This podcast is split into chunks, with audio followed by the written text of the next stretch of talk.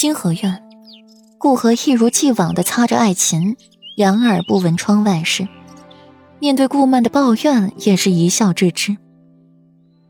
如今府中是越来越冷清了，先是降了五妹妹，再是三妹妹，最后又是四妹妹，如今也只剩下自己和曼儿，还有顾飞。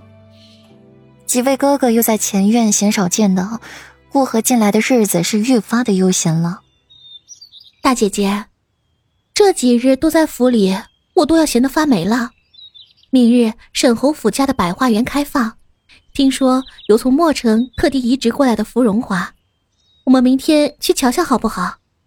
听说明日还有沈大小姐沈莹手画呢。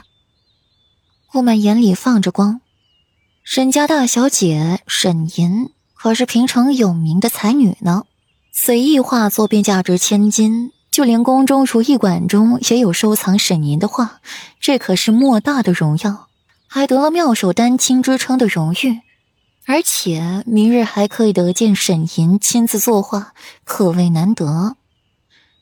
顾河摇摇头，想起沈吟那才貌双绝的女子，眸底晦暗了一瞬。是啊，才女又如何？不也还是被本小姐处处压一头？不过，大姐姐，你就是不爱张扬。若当初牡丹宴，大姐姐手没有受伤，那“妙手丹青”这四个字，定是属于大姐姐的。顾曼说着说着，又有些可惜。傻丫头，你当你大姐姐是那么贪图虚名之辈吗？顾河拨动一根琴弦，发出如珠玉一般美好的声音，连眼角都含着笑意。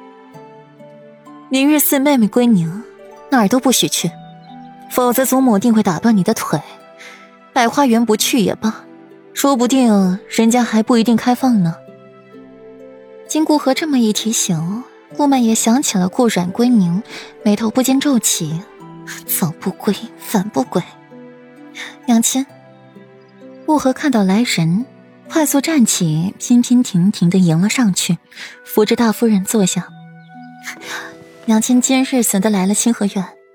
可是有事要吩咐？有，明日四丫头就回来了。要是她知道苏氏被我鞭挞了十下，这荷儿，娘亲该怎么办呢？老夫人眼起急色。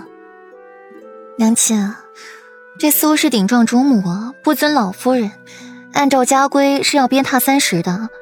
娘亲宅心仁厚，慈悲为怀，只是给他鞭挞了十下。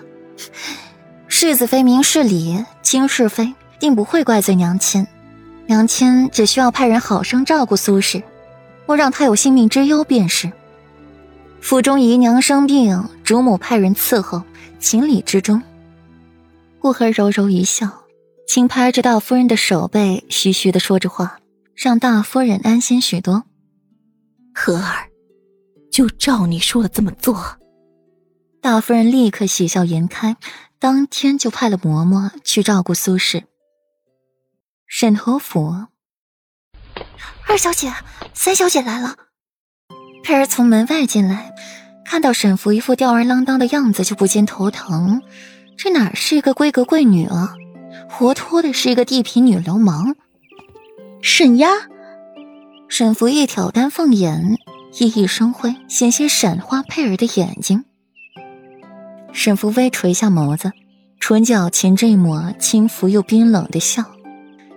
他是记得自己这个三妹妹的，当年住在老家明州，还是在明州过完了吉吉礼才回来的。